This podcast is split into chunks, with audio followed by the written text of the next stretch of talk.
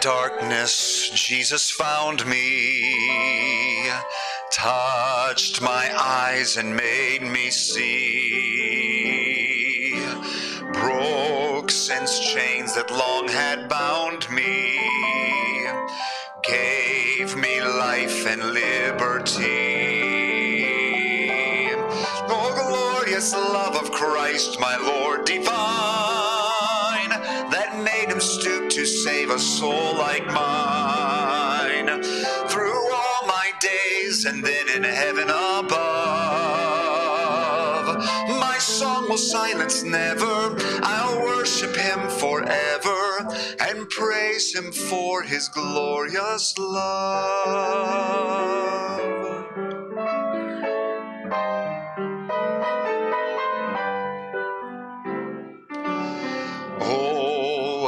Amazing truth to ponder that he whom angel hosts attend, the Lord of heaven, God's Son, what wonder! He became this sinner's friend. Oh, glorious love of Christ, my Lord divine, save a soul like mine. Through all my days and then in heaven above, my song will silence never. I'll worship him forever and praise him for his glorious love. My song will silence never. I'll worship him forever and praise him for his glorious love. And praise him for his glorious love. Let's praise him for his glorious love.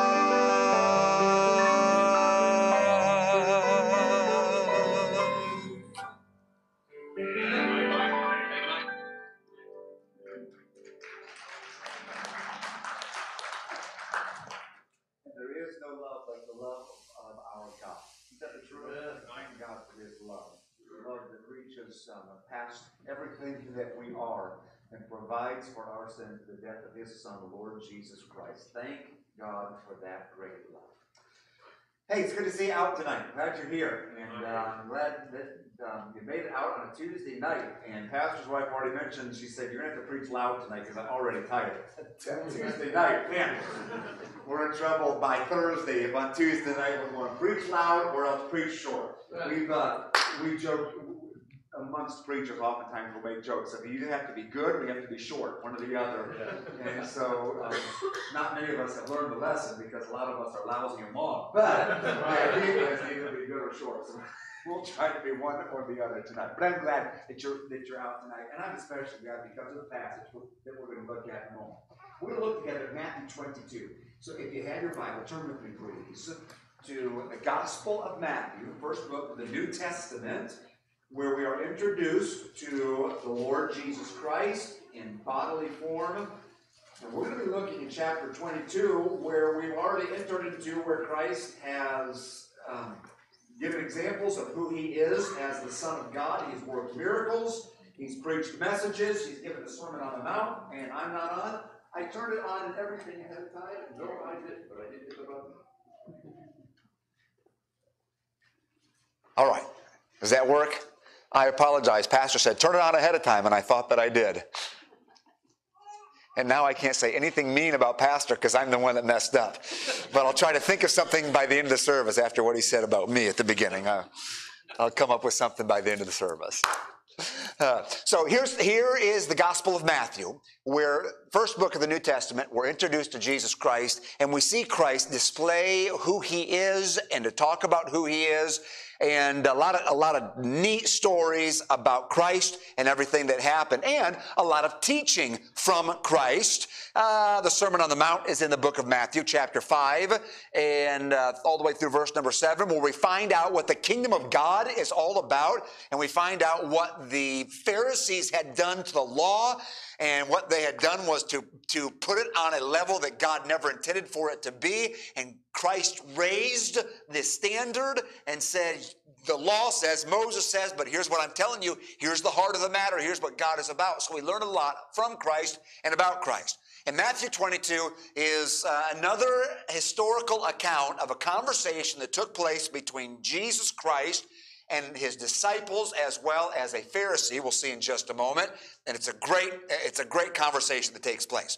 Before we look at the passage though, I brought um, some CDs up just in case you didn't know. Over on the side over here, we have a table with books and music. If you enjoy reading or if you enjoy music, these are here to be a help to you. And I say this often, and I mean it.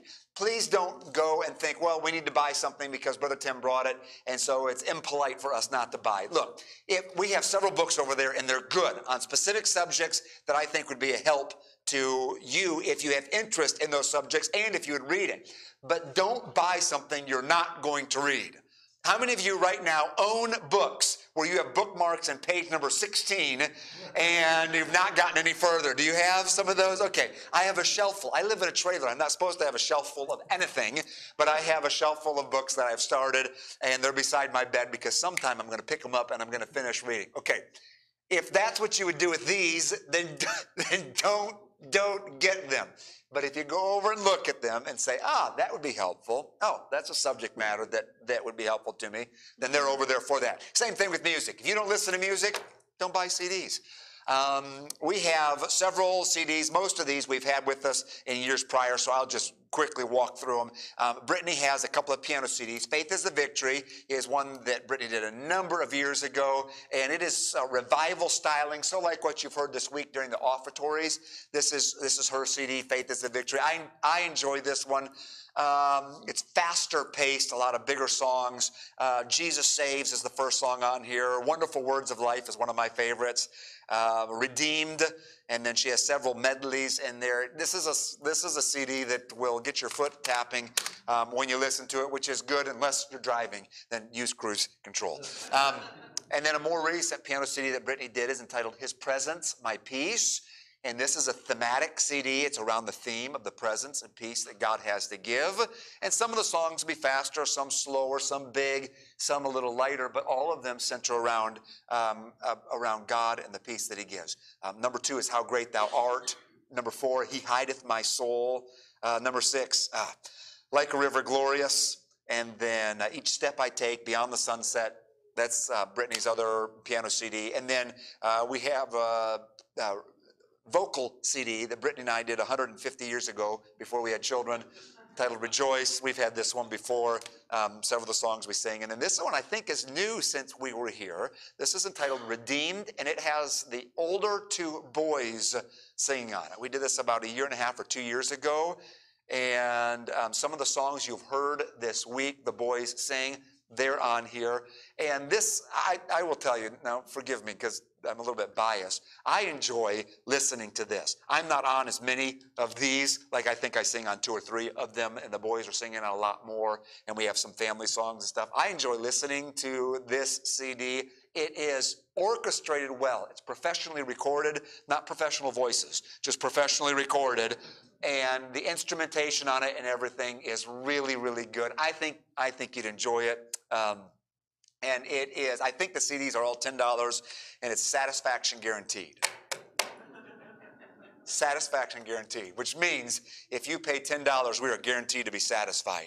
And so um, feel free, no, feel free to stop over and look. Seth runs the book table. He's usually there before the service and after the service.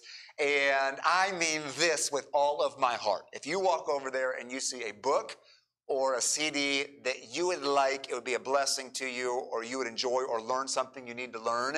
And if money is a problem, then please just just tell Seth. Um, just say, hey, I'd, I'd like to get this, but I don't have the money. And he's instructed, we will do anything we can to get it into your hands. It's the reason why we carry. This is not a supplement to our income. Actually, Seth earns a little bit by taking care of it. He takes care of ordering and, and everything. But as far as it's not, it's not like we carry this so we can make some extra money. It's not, that's not the point. We want to get it into your hands and for it to be a blessing to you if it can be. So feel free to stop by. That was my one long commercial for the week. The rest of them will be short blurbs, all right? Matthew 22 is where we'll be here in just a moment. I'm going to, before we even look at this passage, I am going to give to you a quiz that I have actually used here before. I know I have. And I'm going to see if you can remember because I think it was probably seven years ago when I gave you this quiz. And I would hope that none of you who were here seven years ago would forget in a mere seven years what I said when I was here seven years ago. Basically, the way this quiz works is this I want to give to you a vocation. I want to tell you who someone is, and I want you to tell me what a person in that vocation would do. For instance, um, if I were to say a baker, you would say bakes, because that's what a baker does. So when I give the vocation, you tell me out loud what a person in that vocation does. Here we go. We'll use, we'll use the one I just gave you as the example at the top of the test that already has the circle colored in. You already know the answer. Here we go. Ready? A baker? Well done, class. Okay. Uh, let's see. A fisherman? Mm-hmm. A pilot? Fly. Pilots or flies, yes. Here's one that's always fun to hear what the guys have to say. A seamstress? they don't seam, guys. A seamstress sews. So, uh, baker bakes, a pilot flies, fisherman fishes, seamstress sews. Okay, a Christian?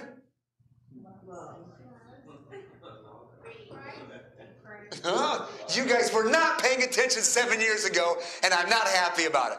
Okay, now let's try this again.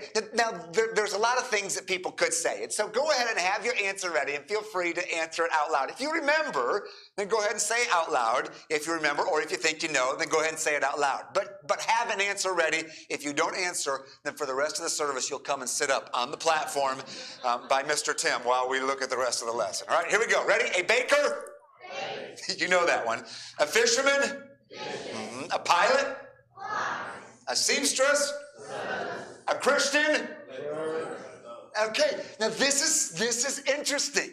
It's interesting because, uh, well, think of it this way.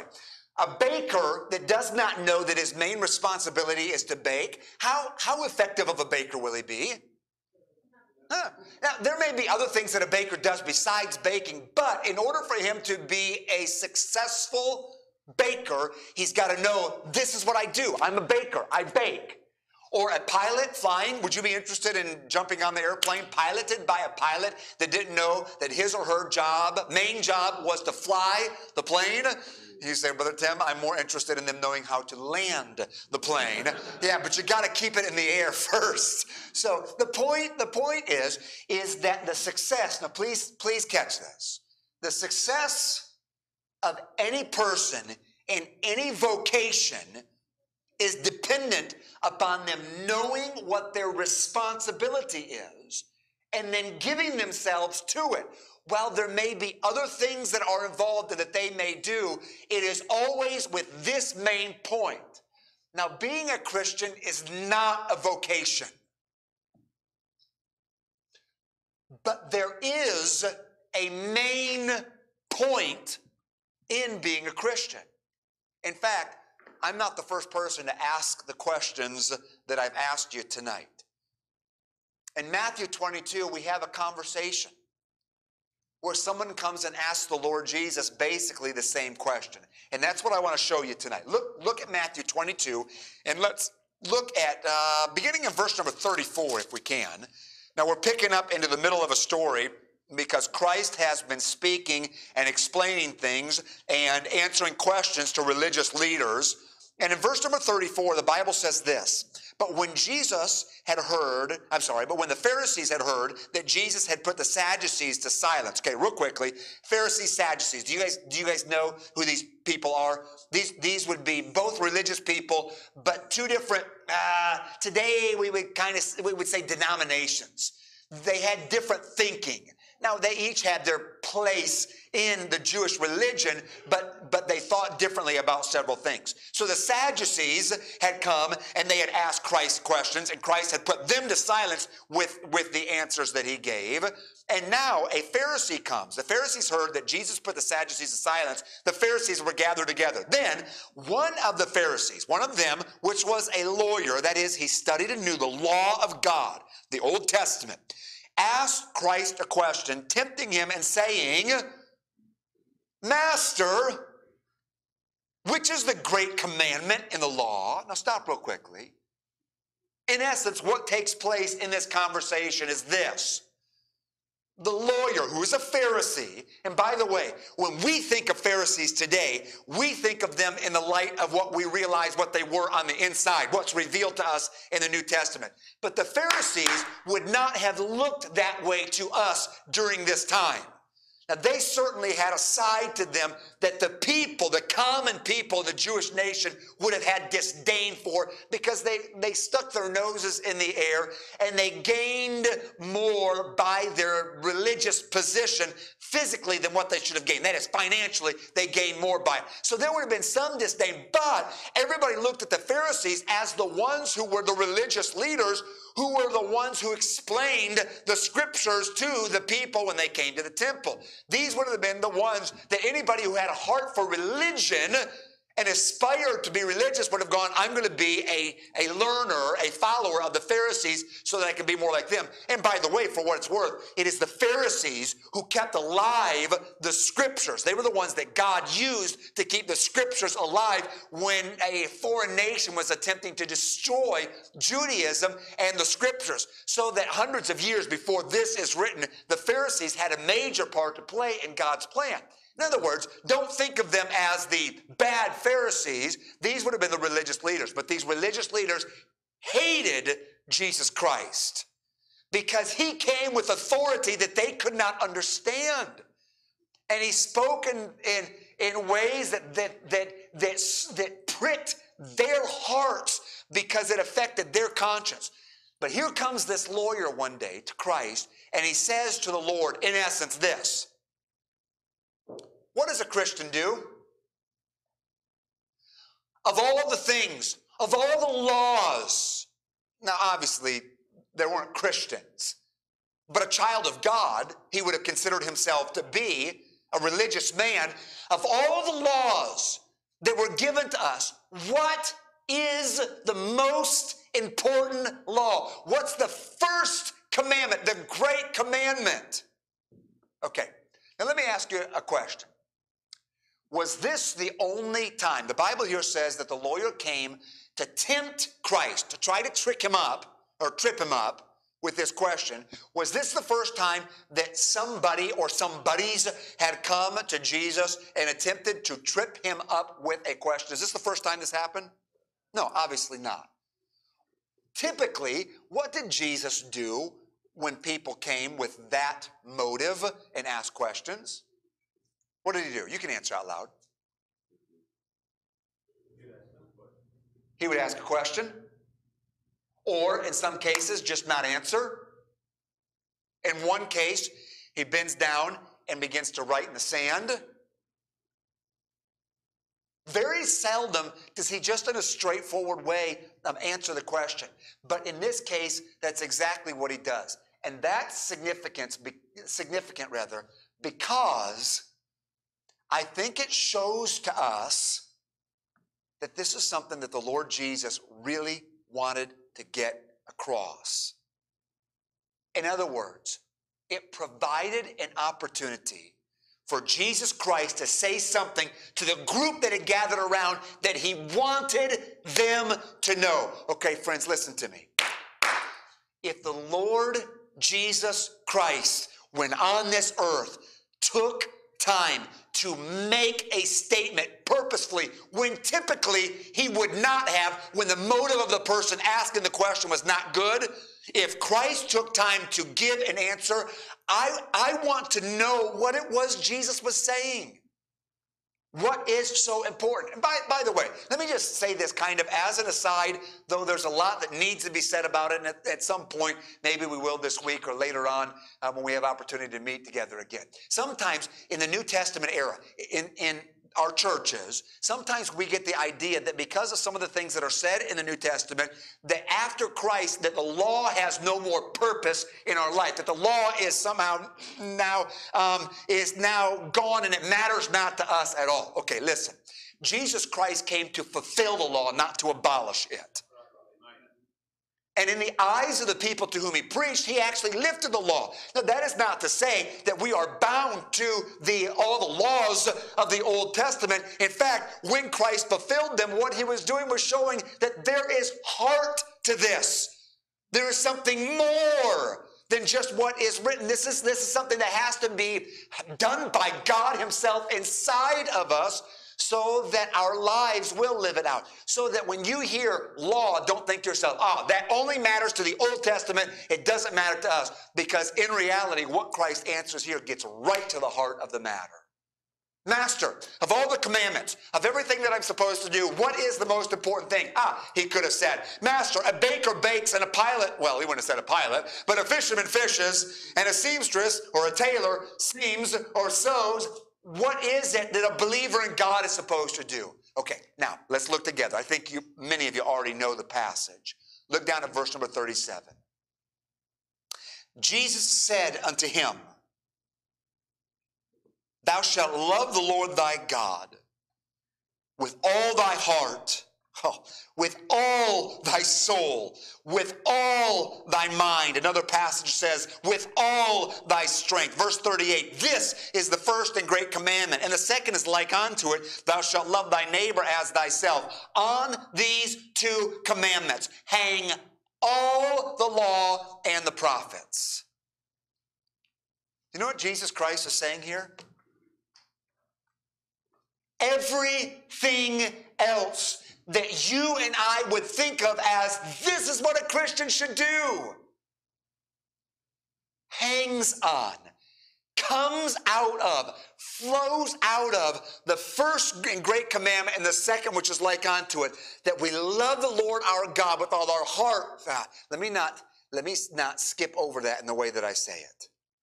That we love the Lord our God with all our heart and with all our soul and with all our mind and with all our strength and that we love our neighbor as ourselves. Everything else the um, a christian prays witnesses reads the bible uh, memorizes scriptures is kind to other people. All of that flows out of a love for god and a love for others. Okay so let me make a statement that is very important and if you find your mind wandering a little bit, this is the time to bring it back in.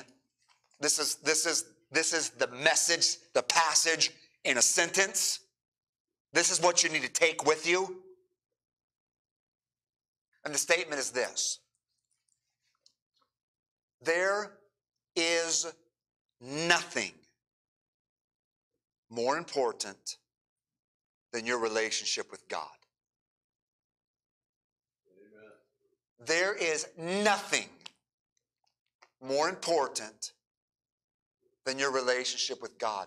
A baker bakes if he's going to be successful. A pilot flies. A seamstress sews. A fisherman fishes. A Christian has got to love God with all their heart, soul, mind, strength. Love neighbor as self, and everything else that is supposed to happen will happen.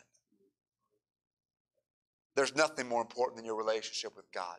You, you, honestly, you see this all the way throughout Scripture. Jesus doesn't mention it for the first time here in the Bible. Think, uh, think of creation. Day one. Uh, well, let, let me invite, because it's Tuesday night and you might be tired. so let me invite some response here. Day number one, God said, Let there be Okay, day number one, God created light. Day number two, He separates the waters above from the waters below. He creates the firmament or the air. Day number three, He does uh, dry land, trees, flowers, vegetation. Day number four, the sun, the moon, and He made the stars also. Day number five, birds to fly in the air, fish to swim in the sea. Day number six, God makes all the other animals. And then the Bible says that God takes the dust of the ground and he forms man out of the dust of the ground, breathes into his nostrils the breath of life, and man becomes a living, okay, man becomes a living soul. And the Bible tells us about mankind, about us, that God created us in his own image. Now, this is interesting that God would take time all the way back in Genesis 4,000 years before this is written, be- before Christ's words, the Bible says, again, it just shows the unity of the Bible, that God is the divine author of this. The Bible takes pains to say that God created us in his image, male and female, but he made us in his image. What is that about? Well, among other things that it means, God created us as a reflection of Himself. Not that we are gods, but we are made in the image of God. Okay, so like God, Father, Son, Holy Spirit, we are made with body, soul, and spirit. So, so that so that that's a reflection. Now, why did God do that? Why did God make us that way? Because God created us for a purpose that is that is greater than just living life. God built us for the purpose of having a relationship with Him. You remember Adam and Eve in the garden? Walking and talking? Enjoying the relationship, the fellowship with God? Okay, and then something happened that blew up everything. What entered the world? Okay, sin. And then death, separation by sin. So this happens in the garden. In Genesis 3:15, God in essence says this.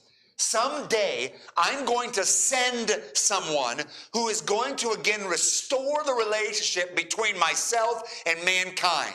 That's what he, that's what he said in Genesis 3:15. And then for the next 4,000 years, every sacrifice, every prophecy, all the pictures, all the work of God the stories that we read about in the Old Testament, all of that was a picture and a prophecy all about the coming of Jesus Christ. And why did Jesus Christ come? Well, he came in order to provide the way for our sins to be taken out of the way. Why? Okay, stop, stop, stop.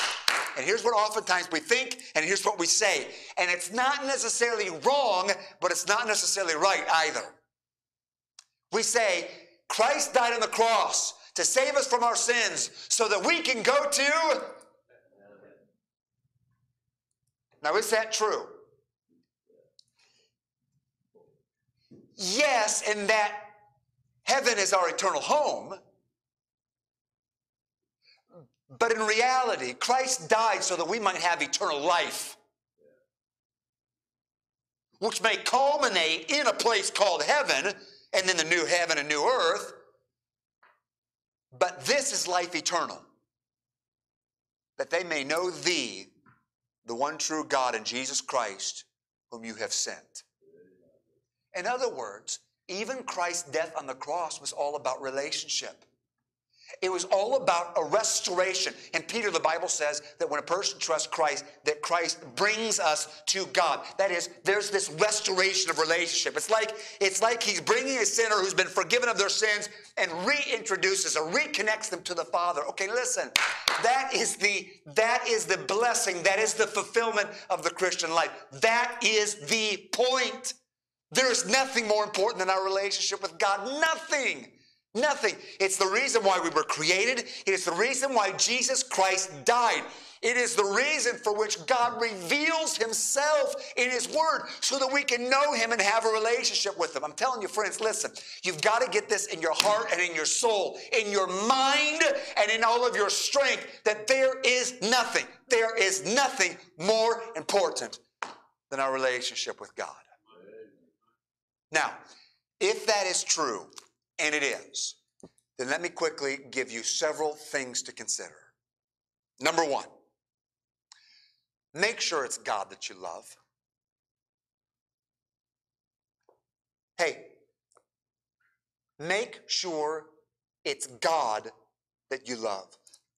The Bible says in 1 John, love not the world, neither the things that are in the world. If any man love the world, the love of the Father is not in him.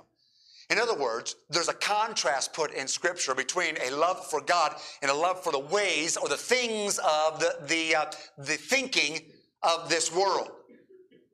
And so we're reminded of the importance of making sure that it's God that we love. In fact, this is, this is exactly what Jesus Christ, when Jesus Christ came to this earth and he dwelt among the Jewish people, the Jewish people and the people that he had the harshest words for were the religious people. Why? Because they had left off a relationship with God. They still fulfilled, they still did stuff. They were religious. If we were talking in 21st century terms, they went to church, they sang in the choir, they had Sunday school classes, they came to revival meetings, they did all the stuff, but they had they had left off a relationship with God. And I will tell you that Satan is so good at getting our hearts just off enough so that a wedge can get in there between us and God. And then before long, we find ourselves separating further and further so that our hearts don't yearn for God the way that they ought to. That we don't find the satisfaction because we don't have the relationship with God. And there are people who name the name of Christ. And maybe you're here tonight and you find yourself in this position where you think to yourself, I wish I had a relationship with God. I wish I had a love for God that was real and vivacious. But if I'm perfectly honest, I wish I had it, but I don't. I mean, I know I'm supposed to, and I do the stuff. I read my daily bread or my Baptist bread, or I read my chapter in Proverbs or a chapter in the Old Testament, a chapter in the New Testament. What I would, what I would say to you, firstly, don't, don't think of a relationship with God as an emotional thing but there is connection to the emotion. But make sure it's God that you love. Hey, just, just make sure that other things haven't, haven't crept in and taken over. Hey, um, well, yeah, I will. I people ask us often, hey, how, how are meetings going during COVID, you know, with everything going on? Are you're still traveling and preaching? And, and actually, um, we, we have been as busy as we ever have been, even during COVID. I, I did some more preaching online and by camera, but but we continued to travel and preach. But I missed terribly getting to interact with people while, while I was preaching. That is, I realized that I am more dependent on people's faces than I realize to see, okay, is it, is it getting through? Are they connected? Are they glazed over completely? Or is there still some, some life with what is being said? Okay, so uh, I had to learn a little bit about speaking to a camera and, and such things. But we've been we've, we've been as, as, busy as we can be. And pastors will oftentimes ask, So, what do you think about the state of the churches? How are things going? Let me just tell you, and I'm not saying this because of you all in particular. I'm just going to tell you in general. And I've said this before in the last several weeks, and I will probably say it again. So, please don't take it as a, as a, I'm coming down on you. One of the things that I have noticed in preaching since COVID took over and the country shut down for a little bit of time is that when I have come and started preaching to people and preaching the word of God and the way of God and Jesus Christ and God Himself, and, and I'm, I'm preaching all of this, I have noticed that there's almost like a. Uh, well, I don't, I don't know how else to say it other than to give a, a picture. It's almost like there is a layer of, of insulation, a layer of fat around people's minds and hearts where there's not a where there's not a, oh, this is, man, this is what we need. Oh, man, we need more of God. Oh, we need more of, and it's almost like there's this, I can't, not, there's not the connection. Where's, where's the hand of God working in people's hearts? And we see showers of blessings and we see mercy drops around us and we see people who are, who are experiencing uh, revived lives and things like that. But as far as an overall, yes, this is what we need. Now, people are still coming for the most part, they're just glad to be together. But people are still are, are still coming, and we're still preaching and, and everything. But there's like this. There, there's almost like this darkness in preaching where there's not much of response. And here's the only thing I can figure. And this is Tim Thompson speaking. This is this is just my observation. I can't help but wonder if during the time of COVID, if there was a lot more entertainment intake than normal, like we were home. So we just watch a lot more stuff, and we're on our phones a lot more, and we're just involved because we have we have more time than what we had otherwise, and so it just it's what we did. It's what we did with our time. It's how it's how we spent our time, and we couldn't get out and, and see people and and share the gospel, and the, and now we're coming back together, and it's like our hearts have been more connected to the world and been pulled away from that which we know in our brains to be important, but we've not yet we've not yet severed and gone, okay, this is the important thing. There's nothing more important than my relationship with God. And just making sure that it's God that we love. Hey, may I encourage you if, if you find yourself a little bit cold towards the things of God and you know it's not where you ought to be or where you want to be, may I encourage you to take some time, and I mean this sincerely. Would you take some time and set aside from the stuff of this world? That's not, I'm not saying it's intrinsically wrong, but I'm suggesting that maybe we've left off the bread of life to eat some of the sweets of what we can taste but won't provide for us what we need. And it might, it might do us good when we know there's nothing more important than my relationship with God. To set some things aside and refocus and just make sure it's God that we love. Do you hear what I'm saying? Does, does, it, does it make sense? I'm not saying will you do it. I'm just saying, do you understand what's being said? Do you sense the same thing that I'm sensing? Make sure it's God that you love. Number two, ask God to increase your love. Ask God to increase your love. So here's the deal. I, I know that God is a prayer answering God. I know that He loves to answer prayer, and when we ask anything according to His will, we know that He hears us, and if He hears us, we know we have the thing for which we ask. Okay, so let me let me ask you: Is it God's will for you to have a close walk with Him? So if you come to God and you say, "Dear God, would you please help me to love you more?" Do you think that's a prayer request that God would love to answer? yeah. Okay, now two things about it. Number one, this. Um, just know, and full disclosure, that if you ask God to increase your love and He begins to answer your, that prayer, it may be that in order for Him to have all your heart and all your soul and all your mind and all your strength and love with Him, it may be that there are some things that you're holding on to in life a little more tightly than what you think you are. And it may be that God, in order to answer that prayer, may pry your fingers off of some things or people that you're holding on to that you have looked to for your satisfaction. And there's a division in your heart between God and them. And it may be that you're not even aware of it, so that if you knew about it, you would say, I will leave that off and I will seek after God. But you may not know about it. But when you begin to ask God, God who knows you and knows what you need and desires for you to have a relationship with Him, may begin to pry your fingers off of some things. And sometimes that causes a little bit of discomfort in our lives but realize that it is God saying, Come, come. It is like the voice of Jesus as he stands at the door and knocks. And if any man will hear my voice and open the door, I'll come in and sup with him, and he with me. God may take some things away from you in order that your heart can belong wholly to Him.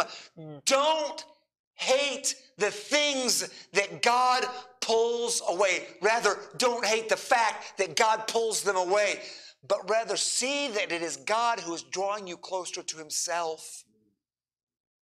And if in the midst of it, or if right now you're experiencing a little bit of pain, or perhaps some doubts, or some questions, or some things plaguing your mind, or some what do I do, or what's the next step, or what's the path I'm supposed to take, and you find yourself dealing with a little bit of worry or concern or angst about it, just realize I don't I can't say with 100% confidence that this is the case, but I know that God will use it this way if you allow him to, and that is that all of that can be used by God just to draw you to himself. So let let God do his work and ask God to increase his love. So that's first. That is, just, just know that there may be some prying off the finger. Secondly, is this asking God to, to increase your love for him is, is not something that most likely is just going to happen in an instant. And all of a sudden, oh, I love him with everything. Oh, I wake up in the morning and I say, Good morning, Father, and everything is great and wonderful. And then, whoa, whoa, whoa, whoa. It is, it is seldom something that just happens instantaneously. But when we consistently just begin to and continue to ask God to increase our love and live with that awareness, what a difference, what an impact it makes in our lives. Because God answers that prayer. So if you're not where you know you ought to be or where you want to be as far as your love for the Lord, for God, and that's shown by your action or just in your heart, the attitude, then ask God to increase your love. When, when, I was, when I was in college, I began to pray this prayer, and I still do. I will say, Dear God, would you please cause my heart to pant after you like the deer pants after the water brook? And would you bind my heart to yours with a chain that cannot be broken and draw me ever nearer, pull me closer to you? And that's a request that when I, in sincerity, ask God to do it, and I will tell you, friends, hey, for myself, there have been times when I've had to say, God, I need you to hear the prayer of my mouth and not what my heart feels. And I'm asking you, please, to increase my love when right now I would rather just live for me. But God will answer prayer. So ask God to increase your love. Number three, spend the time. Spend the time. All relationships take time. Eh, all of them do. Um, any relationship that's going to go anywhere means that you spend time together. Okay, now stop real quickly. If if I say spend the time, don't automatically go, ah, Brother Tim's talking about devotions. That is, good Christians have devotions. Okay. It is good to have a time every day where you stop and you sit down and you read the Bible and maybe pray through a, a prayer request list, things that you're remembering before God. But when I say spend the time, don't, don't think of it in that light if if um, my, if my wife and I spent time together um, going on dates because that's what good husbands and wives are supposed to do. They go on dates, they spend time together, and we did that because we were supposed to do it. And and I treated our building of a relationship the way some of us treat. I treat sometimes my relationship with a God with God. It would be it would be pathetic. You know, um, I, I pick up Brittany. And I say, "Hey, Britt, look, um, all the all the books on husbands and wives being successful in their marriage say that we're supposed to go on a date. Let's go on a date. Okay. So I take Brittany and we go to um, our favorite steak place, McDonald's, and uh, we're sitting down at McDonald's and she orders whatever she wants and I order whatever I want. We're sitting down and I pull out my three by five card and I say, "Hello, Brittany." How is everything at home? Are the kids treating you well? Is your favorite color still green? I've really enjoyed this time with you. And that was our date. How what kind of relationship will we have as a husband and wife if this is if this is our time spent together? Okay, look, again, I think it's good. I think it's wise to have a specified time where you take time to talk to the Lord and you have a passage that you're reading through and, and reading systematically through the scriptures. I think that's good. But time spent but time spent with God is just that. It's time spent with God. I mean, when you're driving down the road talking to Him, when you're listening to music, taking time to worship your, yourself and eh, to worship God by yourself, rather, and to and to just speak to God, to wake up in the morning and say, "Good morning, Father." Oh man, this is a gorgeous day, Father. Thank you. Even if it's just in your heart, Father, thank you for the wow. This is this is beautiful. And just to get into the habit of speaking with and listening to God and spending the time. Yes, taking time to get in his word because you can't you can't know him without knowing his word. But just spending the time. So make sure it's God that you love. Ask God to increase your love. Spend the time. And then lastly, um, live it out.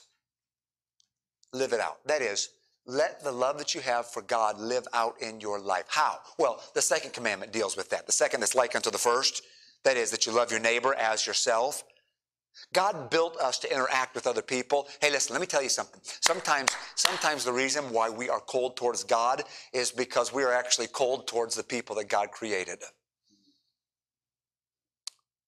God built us to minister to other people, to care one for another. That's in, for every believer, that's in us because that's Christ in us, and Jesus Christ was all about other people. So that sometimes there are people who have been saved, they come to church, they read the Bible, we have our prayer list, we do all the things that we as Christians are supposed to do, but still our hearts are cold and we're going, why? And sometimes the reason is, is because we have all kinds of inflow, but we have no outlet. Okay, well, we're a farming community. What happens in a body of water where there's income of water, but there's no way for the water to escape? What happens to it? It dies. Everything in it dies. It's stagnant. It has no life. Why? Because it has to have in and out. That is, I'm supposed to receive from the Lord as I'm spending time with Him. And in line with that, then I'm reaching out to other people and I purposefully reach out and care for other people. And when I do that, it creates a great, uh, a great cyclical effect. I receive from the Lord, I give to others. In giving to others, I need more from God. I come to God, He gives to me, I give to others. And what an impact. And I'm not talking about giving financially, I just mean giving of ourselves, of our time, of our energy. To, to take time for the people who, who need but cannot give and do not have. We just, we just help and, and we're there. And what an impact it makes in our relationship with the Lord. You know, I've noticed in our with our boys that my boys become the most loving towards the rest of the family when they serve the rest of the family. One of my least favorite times to be around kids is on their birthdays.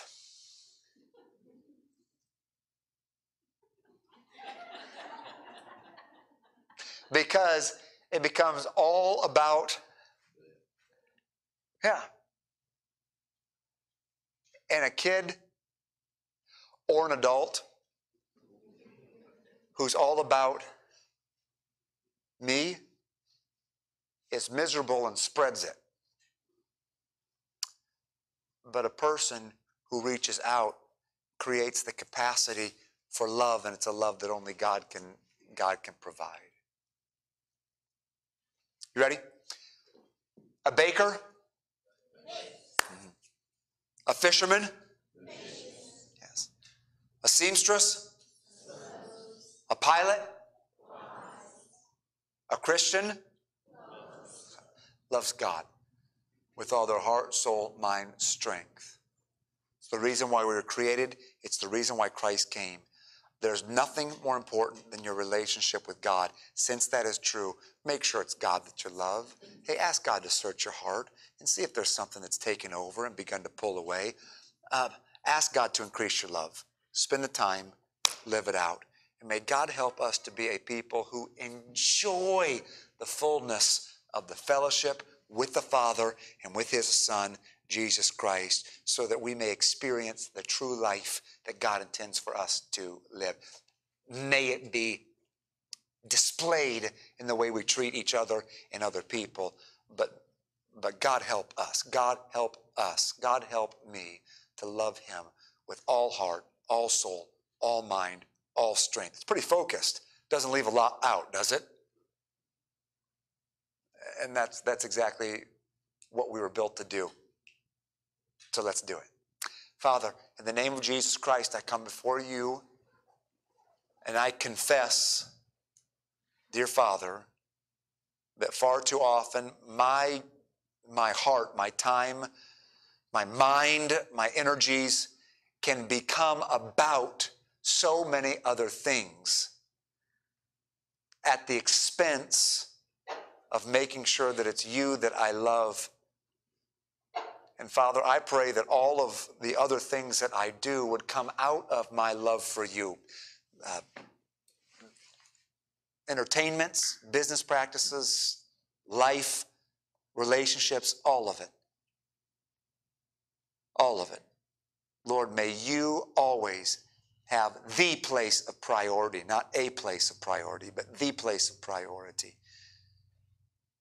And then, Lord, hear our prayers as we ask you to increase our love. And as we spend time with you, don't be far from us. Be nearer, please, and draw us nearer.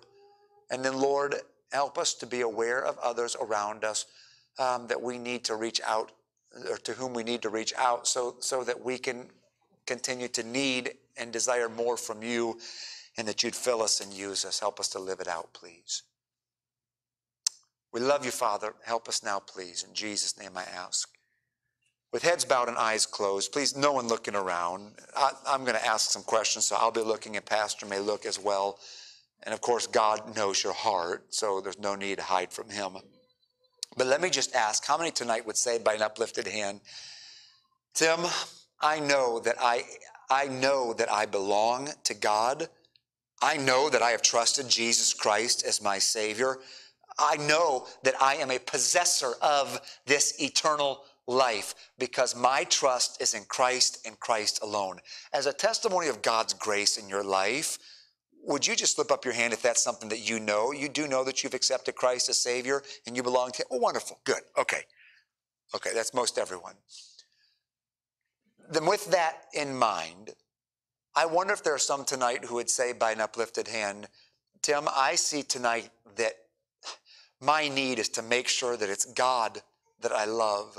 And while you were preaching, God brought some things to my mind or something to my mind where I see that it has it is what consumes me. It is where my heart or my mind or my strength, my soul goes. That that that it's not God and I need to make sure that it's God that I love and there are some things that need to be set aside and you'd say by an uplifted hand, God showed me that tonight. And with God's help, I want tonight to be a turning point where those things get set aside and I get refocused on my relationship with the Lord regarding these things. If that's your decision and your desire tonight, may I pray with you about it? Would you, would you be willing to just slip up your hand and say, Yeah, Brother Tim, that's, that's me. It's what I need and I know it. Would you lift up your hand and let me pray with you about it? God's dealt in my heart about something specific. Okay, good. Good. You can put your hands down. Next question. I wonder how many tonight would say, Brother Tim, I see the importance tonight of asking God to increase my love. That is something that I need to do. I, I, it's not something I currently do, but I see the importance of it. And I want that to become a regular, sincere prayer of my heart before God. I'm, I'm going to begin, I'm going to begin to ask God to increase my love because I need it and I know it. And you'd say by an uplifted hand, please pray with me about this decision. Would you slip up your hand? Let me pray with you about it. Okay, good. Good. It's a great prayer request, and you may already have it. How about um, spending the time? Brother Tim, that's not something that's consistent with me. It's not consistent in, in my every day at a specific time, or, and it's not consistent just throughout the day that I just talk to the Lord and hear from Him.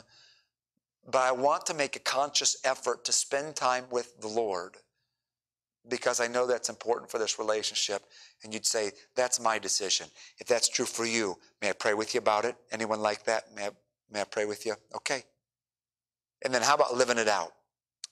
Brother Tim, I need to reach out to other people. I know it. I, I think that I'm living pretty selfish, and that may be the reason why I'm a little cold, a little stagnant in my relationship with God. And I don't want to be that way.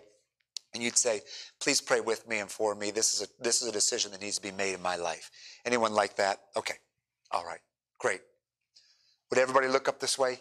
Hey, thanks again for your kind attention. Let's just let's just take a moment and talk to the Lord. Brittany's going to play through in just a minute a hymn of invitation. As she does, if God dealt in your heart, I'm going to encourage, invite you just to stay right where you are and just bow your heart and head to God and just tell the Lord, Lord, my desire is to have a relationship with you and I want it to be alive. I want it to be vivacious. I want it to be sincere. I want to be the pure in heart that gets to see God. That's where I want to live. That's where I want to live. God, please. And then tell him whatever choice, whatever decision, or if he's dealt in your heart about something else. Hey, if you're if if tonight you've come and you don't know Jesus Christ as Savior, and you don't know God as your Father, Friend, I'm telling you, you're missing out on that for which you were created. And if there's an emptiness on the inside and you're thinking, I've tried to fill it with so many things and nothing, nothing seems to last, ah, um, then, then I'd like to, I'd like to encourage you to come and see myself or see Pastor after the service and let us talk with you about how you can know for certain that your sins are forgiven, that you belong to God, and that your, your eternity is settled. But let's take a minute before we leave and let's just let's just talk to the Lord. As Brittany begins to play, let's bow together. If God's dealt in your heart, you talk to God about it right now, won't you?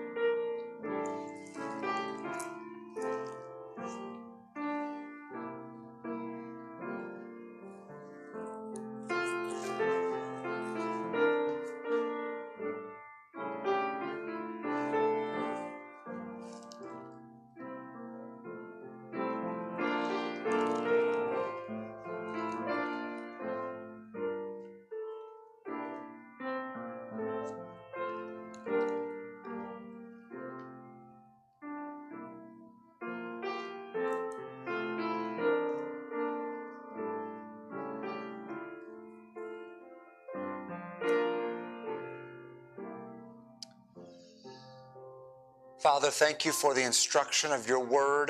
I thank you for the provision through Christ so that we can have a relationship with you. Father, thank you for sending your son. Thank you for allowing him to endure the death of the cross so that we might have this eternal life, that we can know you. Uh, We do look forward to the day when this robe of flesh will drop and rise to meet our Savior in the skies. When it's faith turning to sight, that'll be a glorious day. Until then, Father, please fill us with love for you. And as we respond, as we draw nigh to you in this, please draw nigh to us. Hear our requests. Help the people of Marlbrook Baptist Church to be a people whose sole focus is their relationship with you, and the rest of life just flows out of that. So that everything that is done and said in life wouldn't be glorifying, it wouldn't be pleasing to you because we're constantly in contact with you. Hear us, O God. Hear us and answer, please. May we also have opportunities to bring others into this love that you have demonstrated to us and that you that you bring about in us through the work of Christ.